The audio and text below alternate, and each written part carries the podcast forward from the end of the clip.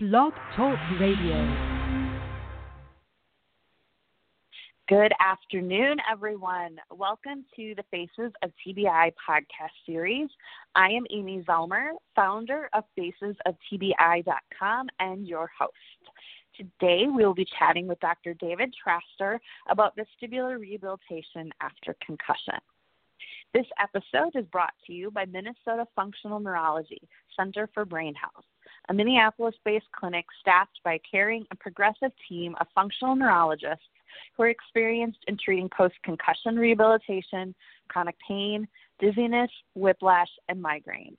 They are the concussion doctors you can trust for comprehensive brain health in Minnesota. They've greatly helped me and many others in the Twin Cities. You can find them online at mnfunctionalneurology.com. Hello, everyone. I am Amy Zellmer, and you are listening to Faces of TBI, a podcast series for survivors by survivors, raising awareness about traumatic brain injury, one podcast at a time. Those of you who might not know who I am, I am a TBI survivor from a fall on the ice in February of 2014. I'm a frequent contributor to the Huffington Post, and I volunteer on the Brain Injury Association of America's Advisory Council.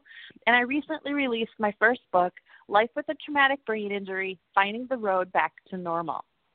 You can learn more about me and the podcast at facesoftbi.com. And while you are there, be sure to check out the Brain Health Academy that I have co created with Sue Wilson of CTE Hope while you are there. You can also follow me on Twitter and Instagram at Amy Zellmer. Today, my guest is Dr. Traster, and Dr. Traster is a licensed chiropractor with a master's degree in sports health science. He is the CEO of South Florida Integrative Health in Miami, Florida, which special, specializes in post concussion rehabilitation. Dr. Traster is an associate professor for the Carrick Institute for Graduate Studies and lectures around the world on translating clinical research into clinical practice. Dr. Traster has received a diploma in chiropractic neurology by the American Chiropractic Neurology Board, as well as a fellow in brain injury and rehabilitation by the American College of Functional Neurology. He is a certified chiropractic sports physician through the American Chiropractic Board Sports Physicians and a certified practitioner in applied kinesiology. He is a certified personal trainer with specialties in performance enhancement and corrective enhancement through National Academy of Sports Medicine. He has been a co author on 36 case study publications in the Journal of Frontiers Neurology. He has been a keynote speaker at neurology conventions all across the world and has developed his own postdoctorate fellowship program on vestibular rehabilitation through the American College of Functional Neurology which he teaches to a variety of healthcare professionals around the world.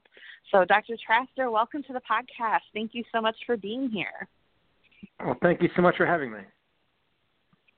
Well, Dr. Traster, I think I would love to have you start by just kind of letting our listeners know how you came to be um, a chiropractor and specializing in brain injury and vestibular. No problem. So my background's pretty traditional. My dad's a pharmacist. My mom is a special ed teacher. I grew up playing basketball my whole life, and I was really got to be a pretty high level basketball player. And my first health issue ever, I mean, when I was younger, I had some asthma. But my first real issue I remember is when I was 13 years old, I was sleeping in a top bunk bed at a summer camp for basketball camp and in my sleep, you know, the top bunk beds at the time didn't have any barriers, so my legs right. kind of fell off the bed. I flipped off the back and did a flip in the air and cracked my head in the bed in the bottom bunk bed. So at that time, you know, what did they do? I was I was out conscious. I was knocked unconscious. I got rushed to the health cabin. I don't know who did it, but they stitched up my head, and they told me I was good to go. So there's no imaging, there's no concussion protocol at this time. This is, I think, around 1995, 1996. And I just lived my life. And what's interesting looking back at it, I realized from that moment on, I started having some digestive complaints. I started having some tightness in my legs. I started having some a little bit of anxiety, but I never really put two and two together. And I just worked harder. I, you know, I, I practiced harder. I went to school and studied harder and I just found how to compensate. And then when I was 17 years old, I had shoulder surgery and woke up from surgery really just a different person. No one knew what happened. No one understood it. I went to I don't know how many, probably 30 doctors, all specialists. And really, for nine years, I really bounced around the healthcare community. And for me, it was an awakening experience because I came from a pharmacy kind of mainstream medical background, and I just assumed when you have a health issue, you go to the doctor and they fix it. So this is my first take in seeing how you can actually get into the healthcare system, and there's a huge gray area. There are things healthcare does really well, and there are things that people are kind of slipping through the cracks based on the knowledge we have today. So it took about nine years, and then I got diagnosed with Lyme disease.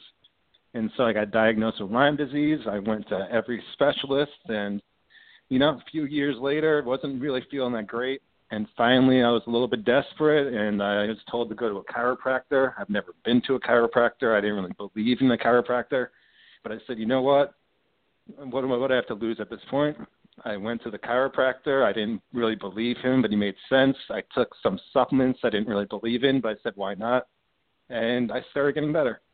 And from that moment on, I said I was actually doing studying for my USMLE. I was actually studying to go to medical school and I kind of looked at myself in the mirror and said, you know what? There's so many good medical doctors. Some of my best friends are medical doctors, but there's a huge gap in the healthcare system.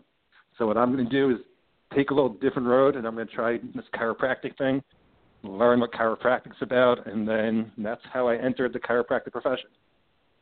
As far as the brain injury part, I was very fortunate when I was early on in school there's a doctor named Dr. Carrick, who most people may have heard of, who helped um, Sidney Crosby in Pittsburgh for the Pittsburgh Penguins. He showed up at my school and started treating all types of people, not just professional athletes, but everyone from your grandma to you know the mailman to a pro athlete to an Olympic athlete. And I really got first-hand experience working with Dr. Carrick for thousands of hours with hundreds of patients, and really got to see what a high level concussion rehabilitation program looks like and got to see how quickly you could change someone's life for the better with appropriate management of concussion. You know, and that's so awesome. I'm so glad that there's doctors like you out there. You know, as you know, I know you're friends with Dr. Schmo. Um, he has been my doctor for the, just just a little over a year now, and you know, I spent two and a half years struggling um you know sort of like you probably did those for nine years you know like what's wrong? Like why i mean i knew i had a brain injury um well i guess i should say i knew i had a concussion. Doctors weren't calling it a brain injury.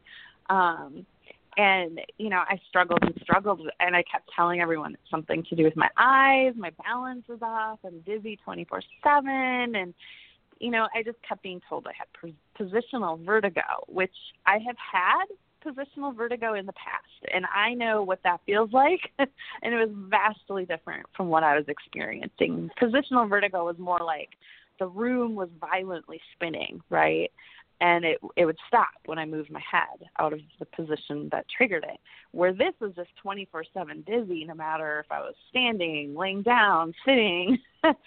um, you know, and I even went to um, the National Con- what's it called National Dizzy and Balance Center here in St. Paul. And they also were like, I think it's just positional vertigo. And they even did like these goggles on my eyes. Nothing like the VNG that you guys do, um, but they just put these goggles on my eyes. And she's like, I think I'm seeing involuntary eye movement, but I'm just not sure. And I didn't even have a clue what that meant at the time until later. Um, and you know i just i look back and it's just like gosh why did no one send me to any sort of rehabilitation? Why didn't i get any kind of rehab? And you know i get it that not every doctor can understand everything um but you would think going to a dizzy and balance center that they would um so I'm so thankful there's doctors like you out there and who who understand this vestibular system. So maybe that's the next thing I should have you explain is, you know, what is the vestibular system and how does it work and how does it, you know, how why is it that we feel dizzy all the time after uh, No problem. Just no problem. Just to piggyback your comment, obviously I'm very good friends with Dr. Schmo and he's a great doctor from Minnesota he's got a really good clinic, as you know. And to piggyback your point again, new article came out December 19th, 2017 in the Journal of the Cerebellum. And the topic is Eye Movement Research in the 21st Century, a window to the brain, mind, and more. So what you're talking about is really the future of how we're going to continue to look at the brain through eye movements. And these guys are neuro-ophthalmologists who wrote the paper, top of the field, wrote textbooks that I've read multiple times. But the reality is, it takes some time to translate the research into clinical practice for tons of reasons. So when we look at the vestibular system, I travel around the world and teach on the vestibular system.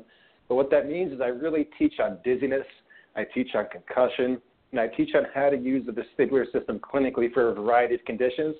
But I can tell you, dizziness, as you've experienced, dizziness is one of the most mismanaged conditions in healthcare right now. It's misdiagnosed, and then it's mismanaged because it's misdiagnosed. And we're going to talk a little bit this time about concussions and why concussions are being treated a little differently compared to how we treat them based on the research out there. But when we go back a few steps, let's talk about the vestibular system. The vestibular system really is one of the oldest systems you have in your brain. If you go like 400, 600 million years ago, you could see some animals that look like jellyfish. And the really only thing they had in their brain was the vestibular system. And that told them if they were tilting to the left, tilting to the right, if they were translating forward, translating back, up or down in the water. And that's what all animals started with was the vestibular system to say, where am I moving in the water? Then about 200 million years ago, there was fish. And these fish started developing these little canals. And these canals gave the fish some air, some information about how they rotate in the water as far as angular rotation.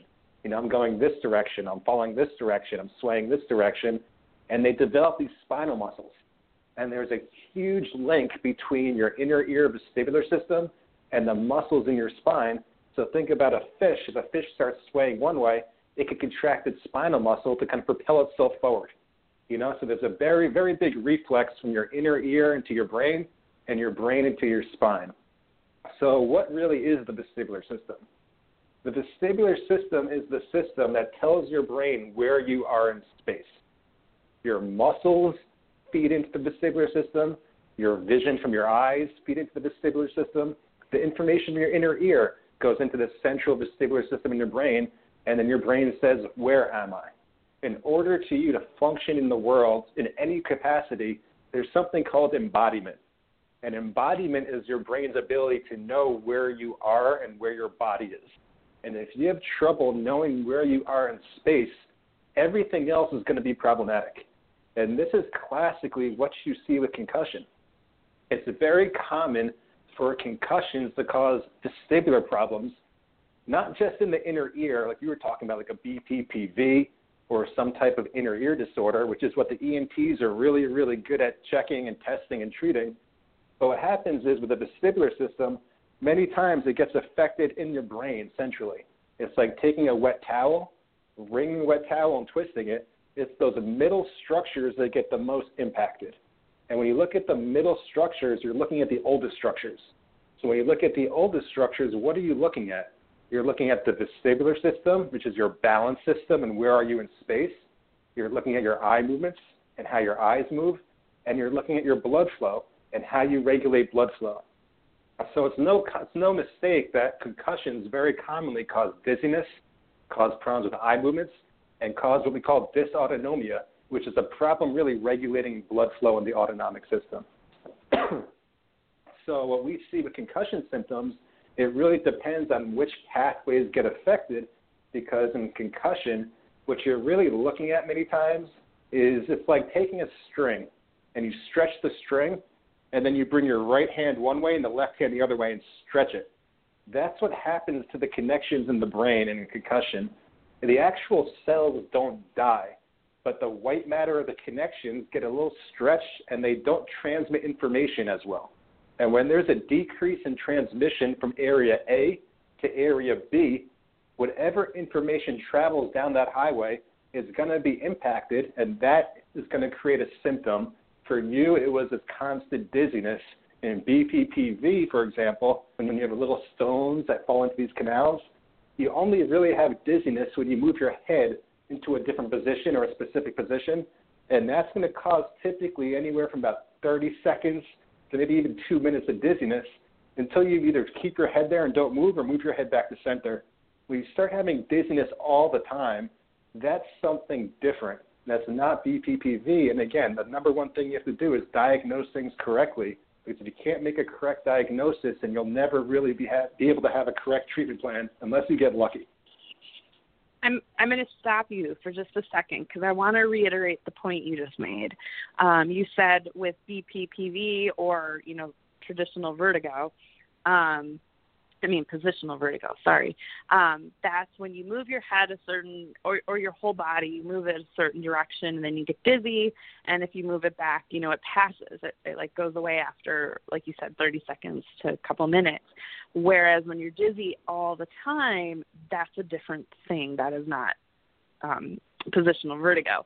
And I just want to reiterate that because dizziness is something that comes up in my Facebook group all the time. People are like, I feel like I'm dizzy. I feel like my eyes are causing me to be dizzy. I feel like my eyes aren't working right. And they're not people like traditional doctors aren't making that connection for them. And so I just really wanted to stop and kind of reiterate that point for anyone listening who's having this dizzy stuff. And for me, when I say dizzy, it it wasn't like the room was spinning. For me, it was like I constantly felt like I was just kind of like rocking on a boat or like like woozy, you know, like if you haven't eaten all morning and you just kind of get that woozy feeling, that that's kind of what I would feel. It wasn't like this like violent spinning like I had with positional vertigo.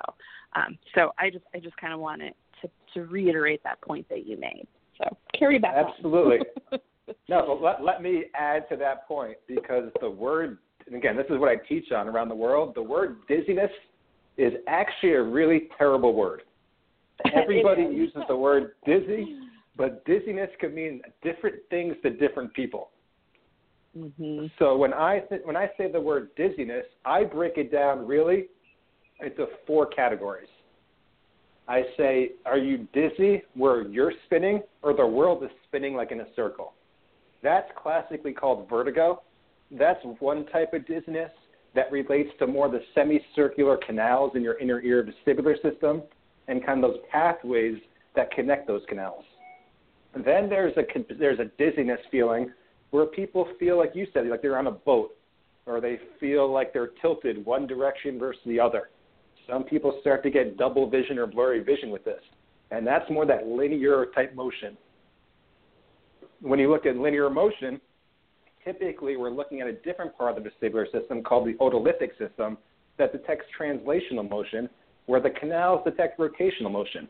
So one system is going to give you rotational symptoms, one system is going to give you linear acceleration symptoms, symptoms like you're on a boat or like you're floating in the air, or like you're on an elevator and things of that nature. Mm-hmm. Then we say there's a type of dizziness that gives you lightheadedness, especially standing up. You know, we always ask patients, how do you feel when you stand up? Do you feel any lightheadedness? And that's dizziness to some people. And that correlates a lot more with blood flow. So when you look at decreased blood flow to the brain against standing against gravity, you typically have people that get lightheaded. It really depends anywhere from five seconds to a minute to two minutes to where they can't stand up without sitting down right away or they faint. And the fourth type of dizziness we describe is weakness. You know, I just feel weak in my legs. Things aren't spinning. I don't feel like I'm on a boat. I don't get lightheadedness, but I just feel weak in my legs. That's typically non-vestibular. And that type of dizziness where it's that global weakness in their legs can be from the cerebellum, it can be from the cerebral cortex. It can be from the muscle. It could be from a nerve. It could be anywhere, but it's typically non-vestibular. So when we look at dizziness in our clinic and the way I teach dizziness, we categorize in four different ways because each description gives us a different anatomy and physiology of why that person is dizzy, which is really important to create an appropriate management plan. Yeah, and I think those are really good descriptions. And I know I had Dr. or I had uh, PT Bridget Wallace on a few months ago, and in her clinic, she also she's like, I need to get them to describe their dizziness to me because, like you said, people just say dizzy, and that can mean something so different to different people. Um, and so that's kind of what she does too. She breaks it down like, what are you feeling? What you know, are you rocking? Are you spinning? Are you you know woozy? Even woozy has different annotations for different people. But you know, I know working with Dr. Schmo, once he got my dizziness under control, it was like unbelievable how much better I felt. I mean, I had been dealing at this at the point when I saw him, I was two and a half years out, and I had been dealing twenty four seven dizziness. Like when I'd go to sleep, I could feel my eyes moving around in my head, and that made me kind of feel like I was moving. And um, when he got my dizzy under control, it just opened up so much energy. And you know, it's like you said earlier, your body, your vestibular system helps you know where you are in space. And if it is constantly having to figure out where you are, I kind of equate it to like when you have your laptop open and you have like Photoshop and Word and something else running in the background, and then you can't understand why something won't load. it's kind of that same thing, you know, when you've constantly got something running in the background, your brain is constantly trying to figure out where you are. And when you take that away, now all of a sudden you have all this storage left, right? Like you have all this memory area to work with on your computer. Um, so it just is such a relief to get rid of that dizziness. And you know, it still gets uh, triggered once in a while. I have I I definitely have things that will trigger it. Um but like like if I scroll too fast on my computer, you know, it might trigger it. Um but I know my exercises to do to relieve it pretty quickly. So Absolutely. And the thing about the vestibular system is the way the brain works, and again, I'm going to make an analogy that's not 100% accurate, but it's very close. And so we look at the brain, the brain receives information from your environment. And the information from your environment activates the brain. It's kind of like gasoline in your car, where your brain needs stimulation to work appropriately. Now, when you look at the vestibular system, the vestibular system is unique because so many areas of your brain need to know where you are in order for you to, in order for them to function. So the vestibular system is very, very dispersed in the brain, meaning that there's an area in your parietal lobe that really is dedicated for only muscle information.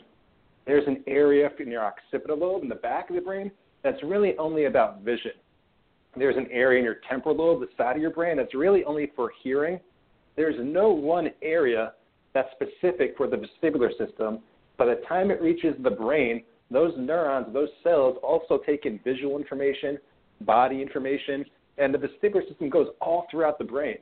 So there's something called anterograde degeneration, meaning that when you lose activation to a certain area of the brain, that area of the brain starts to degenerate. And it starts having all these chemical responses that everyone's looking at to say, how can we stop these chemical responses? But the trigger is decreased activation. So when you lose activation from your vestibular system, which is very common in concussion, what starts to happen is areas of the brain that you wouldn't associate with the vestibular system start acting inappropriately. And you could start oh. having any type of symptom all over the place just as that decreased activation from the vestibular system. So, therapeutically, what we like to do is find appropriate ways to activate the brain and get the activation in before we really consider other modalities as far as a neurochemical basis, unless we have a real reason to. Because if we work just on neurochemistry and the supplements, which are all great, we do that in our clinic. But a lot of times in post concussion, unless there's a red flag or you know if you're anemic or you're diabetic, typically we like to get the brain activated first, see the changes in neurochemistry, and if there's still symptoms, we then treat with the neurochemistry because typically in a concussion, the reason the neurochemistry is altered is from the decreased activation. So we want to, this is what functional neurology or chiropractic neurology really does really well, is it looks at how can we appropriately activate the brain to create more balance and more function, and let's see how the brain recovers. And I can tell you right now, because we're putting out some research in our clinic, I can tell you without a doubt, when you look at post concussion syndrome in our clinic, and the people fly around the world just like they do with Dr. Schmo to come to the clinic with all of our patients are retracted recoveries, meaning that they are usually within three to five years post concussion sometimes shorter, sometimes longer, and they haven't recovered. No matter what they do, they're getting no symptomatic relief. I could tell you without a doubt, using their own symptom score, we're seeing a 76% improvement in five days in concussion symptoms with just our concussion patients, which is completely crazy. It's completely crazy. You know, it's really, really good, and we're really excited to publish the data because in five days, getting 76% change is just really, really amazing. And for all our patients, whether it's Lyme, stroke, Parkinson's, etc., we're seeing a 67% improvement in five days. So it just goes to show, it's not me patting myself on the back, it goes to show that if you do appropriate rehab to the brain, the brain can change so quickly and neuroplasticity can happen so efficiently that just in five days you could have a massive improvement no matter how long you've been impaired. You know, and honestly, when I worked with Dr. Schmo, I, I mean, it was literally like two days, two or three days. Um, I, I, I didn't do the week intensive that he does with most people because I live here locally. So I went every day for I think 90 minutes. Um, and within two or three days, I remember driving home and so my left eye was what had been bothering me. And I could never like put into words like I could still see fine, but like there was just something not quite right with my left eye. And I remember driving home and being like, "Oh my god, the world is crystal clear again." Um it was just it was profound. And I it was definitely more noticeable driving because you, know, you've got all those different motions and stuff going on when you drive, and it was so profound. And I mean, it was in two or three days, it, and I mean, I I don't know where I'd be right now if I had not found Dr. Schmo. Like I really, you know, if I was, I would still probably be struggling from doctor to doctor trying to find someone to help me. Absolutely, so, and I could tell you, I'll give you another anecdotal story. You know, because I teach around the world, so when I teach, sometimes I do rounds so I had a patient in Amsterdam that I helped another doctor who brought him in, and he had eye surgery when he was five years old. And at five years old, his one eye was kind of in, you know, so it looked like that one eye was crossing. So they had surgery to kind of fix it so it looked more straight, but his whole life it still came in a little bit. And so he's only seen in 2D because when the eyes can't look at the same target, it's really hard to see things in three dimensions. You know, it's almost like looking at the mm-hmm. world in 2D and everything's flat and it's not crystal clear like you're talking about. And I could tell you just in one therapy that took about 15 minutes, he popped up and for the first time he said, I can see 3D for the first time in my life. His anxiety got disappeared. His digestion pretty much got 100% better. And he had these varicose veins, and instant, like literally instantaneously from before the therapy had varicose veins, after the therapy, the varicose veins were gone. So just again, just re- just shows you how quickly, and it doesn't happen for everybody, but it shows you how quickly things can change if you do the right thing to the brain, especially if it's the right condition for your therapy. You know, we don't accept every patient to our clinic. Some patients mm-hmm. aren't the perfect fit for our clinic, so we refer out and let the person who's the better fit for them manage their case, and we try to accept the patients that we think we can be most successful with. Yeah, and you know, I just I just can't say enough about functional neurology and and you know, I mean, it greatly helps me. And everyone I know that I have referred um, has seen improvement. And you know, like you said, you do a very thorough consultation beforehand to even see if they'd be a good fit because there's definitely some forms of damage that you guys aren't able to help and you know and that's that's any specialty um but i you know that's it's why i'm so passionate about my advocacy work because I know that there's stuff out there that really can help people, and I'm passionate about trying to connect the patients and the doctors or the therapists. Um, and you know, it's it, it, I, sorry, I'm stumbling here.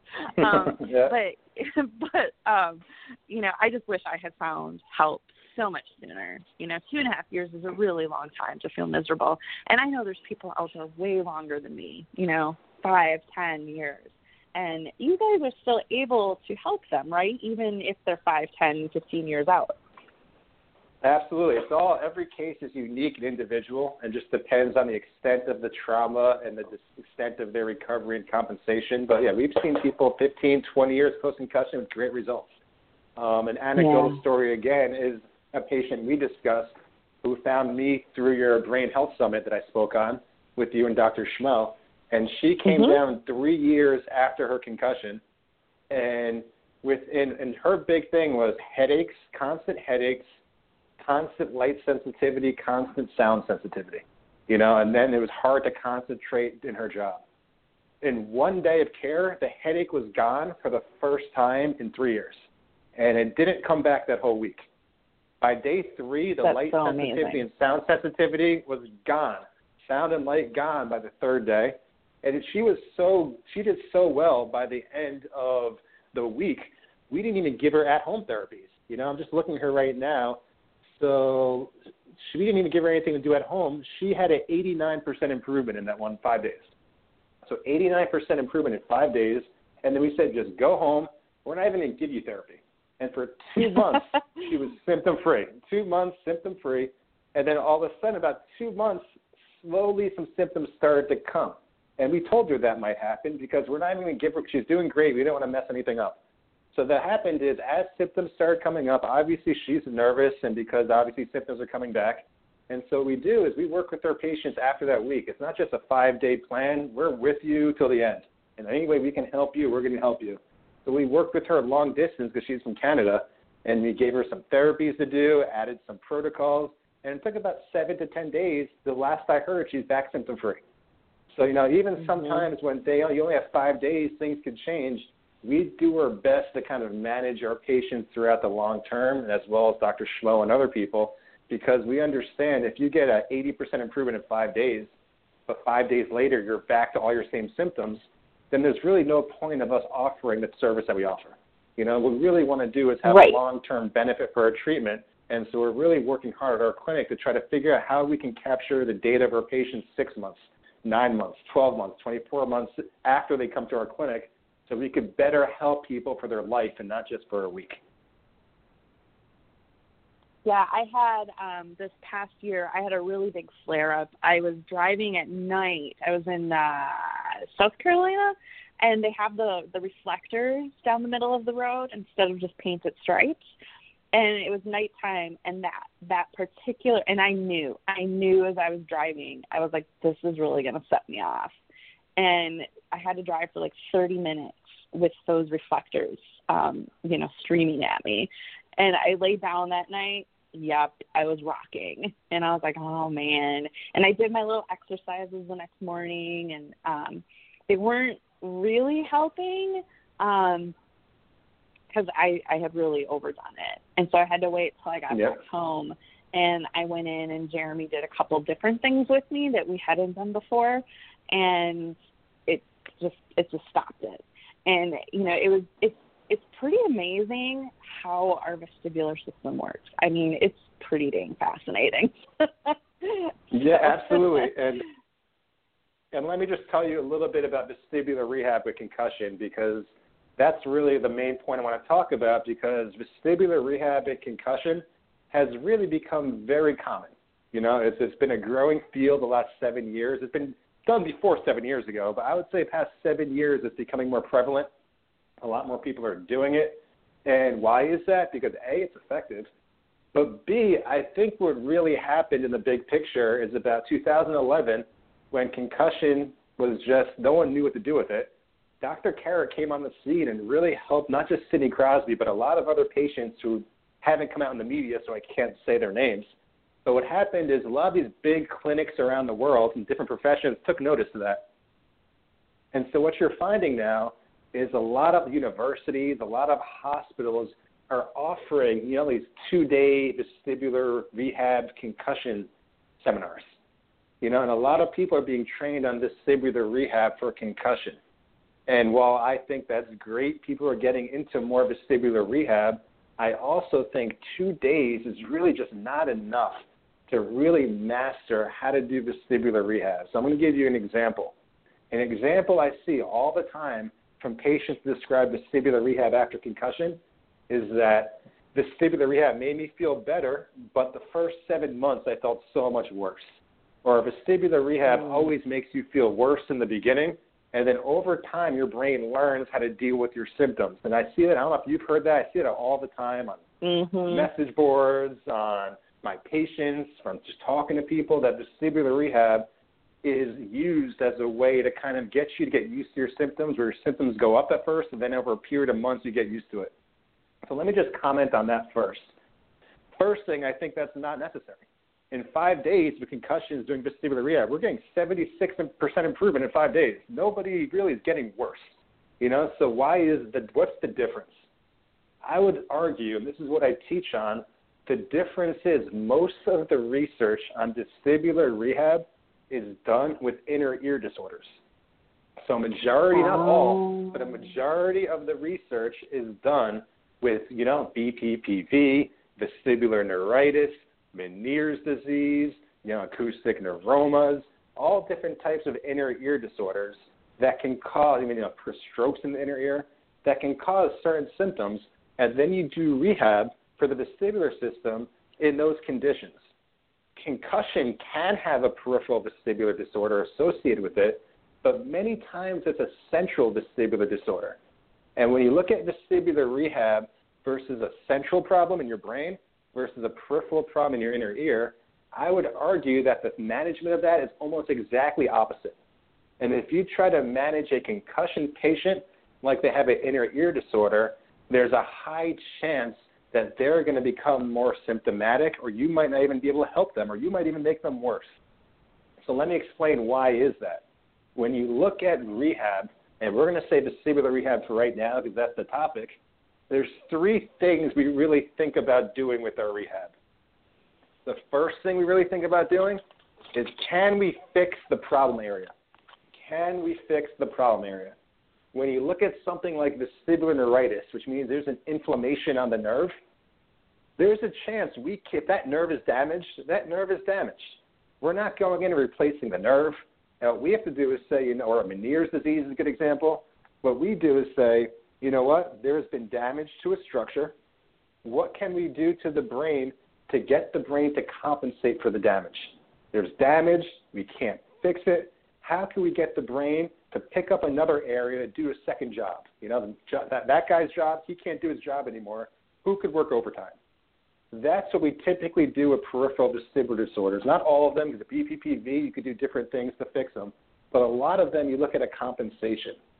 When you look at a central vestibular disorder and you look at neurons that aren't dead but aren't acting appropriately or slowly dying or just becoming inefficient, there are ways we could activate that area that's still alive and actually make it better and make it normal.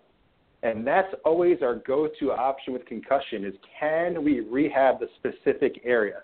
And just as you injured a bicep, you're not going to go to the gym and pick up 100 pounds and start trying to do bicep curls.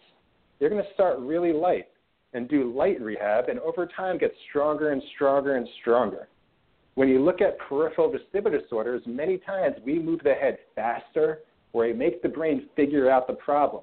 But when you look at trying to treat an area of the brain, we have to look at it almost like a muscle. We need to start lightly. We call it the metabolic capacity. We can't do too much rehab that's going to overload the problematic area of the brain. So we need to start light. And when you look at most vestibular rehab, most vestibular rehab is geared toward inner ear disorders. They look at compensation and something called habituation. And habituation means, like, let's say you're light sensitive.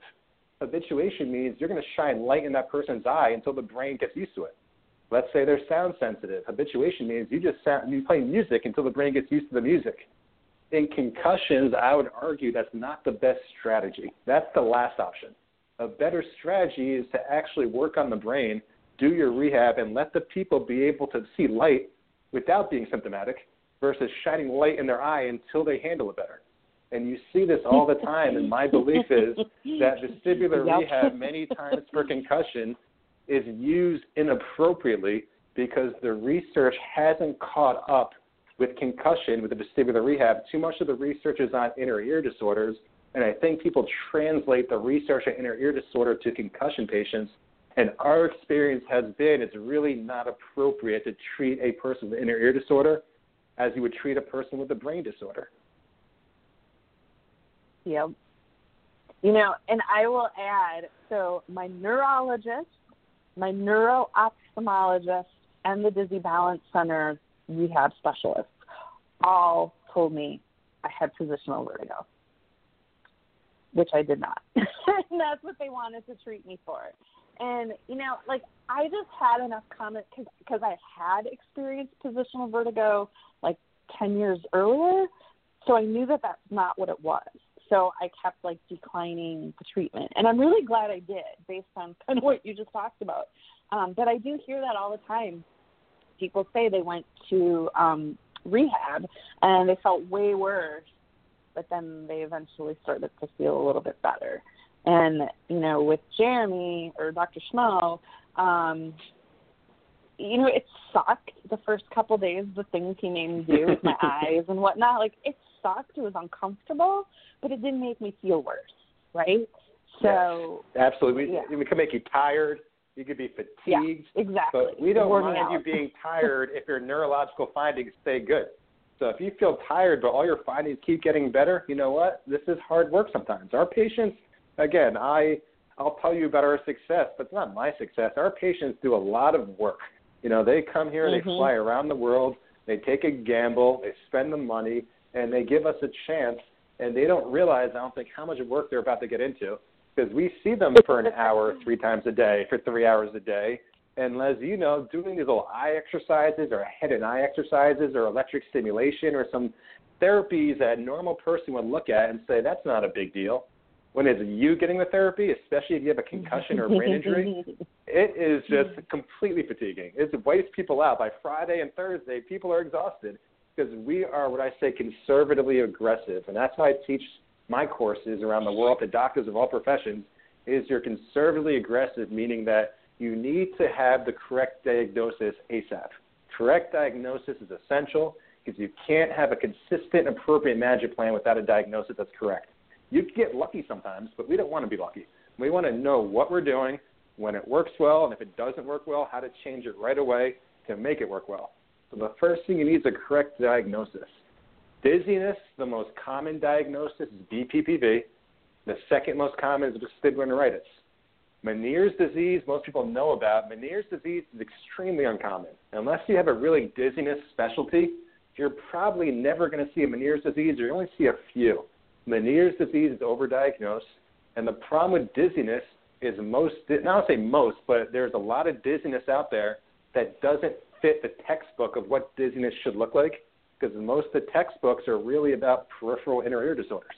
You know, the ones in the central vestibular system, in all honesty, that's the part of the brain that has a lot of research actively right now because we just still don't know as much about it as we would like to know.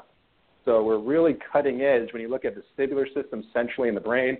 You look at all these eye movements. These are really the future of a lot of research right now to look at a not just for concussion, but um, schizophrenia, anxiety, different neuropsychiatric conditions.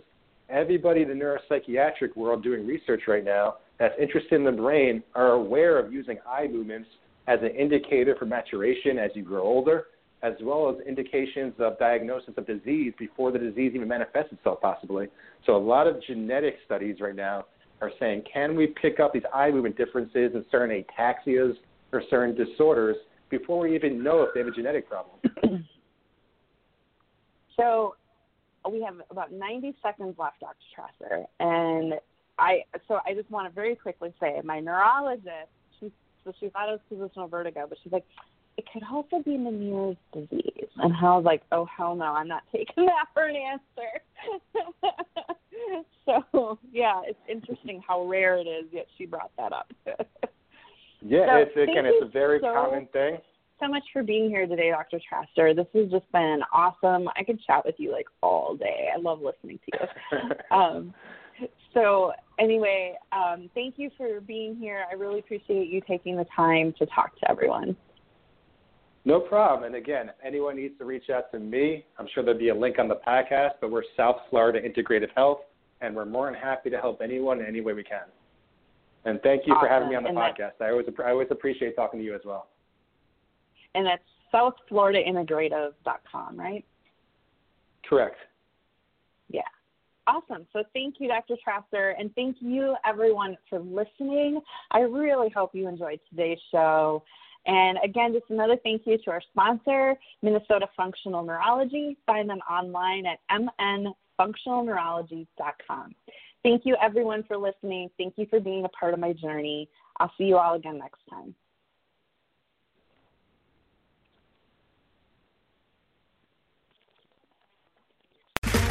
Okay, round two. Name something that's not boring.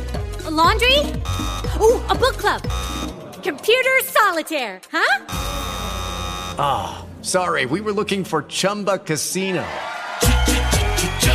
That's right. ChumbaCasino.com has over 100 casino style games. Join today and play for free for your chance to redeem some serious prizes. ChumbaCasino.com. No purchase necessary. Full prohibited by law. 18 plus terms and conditions apply. See website for details.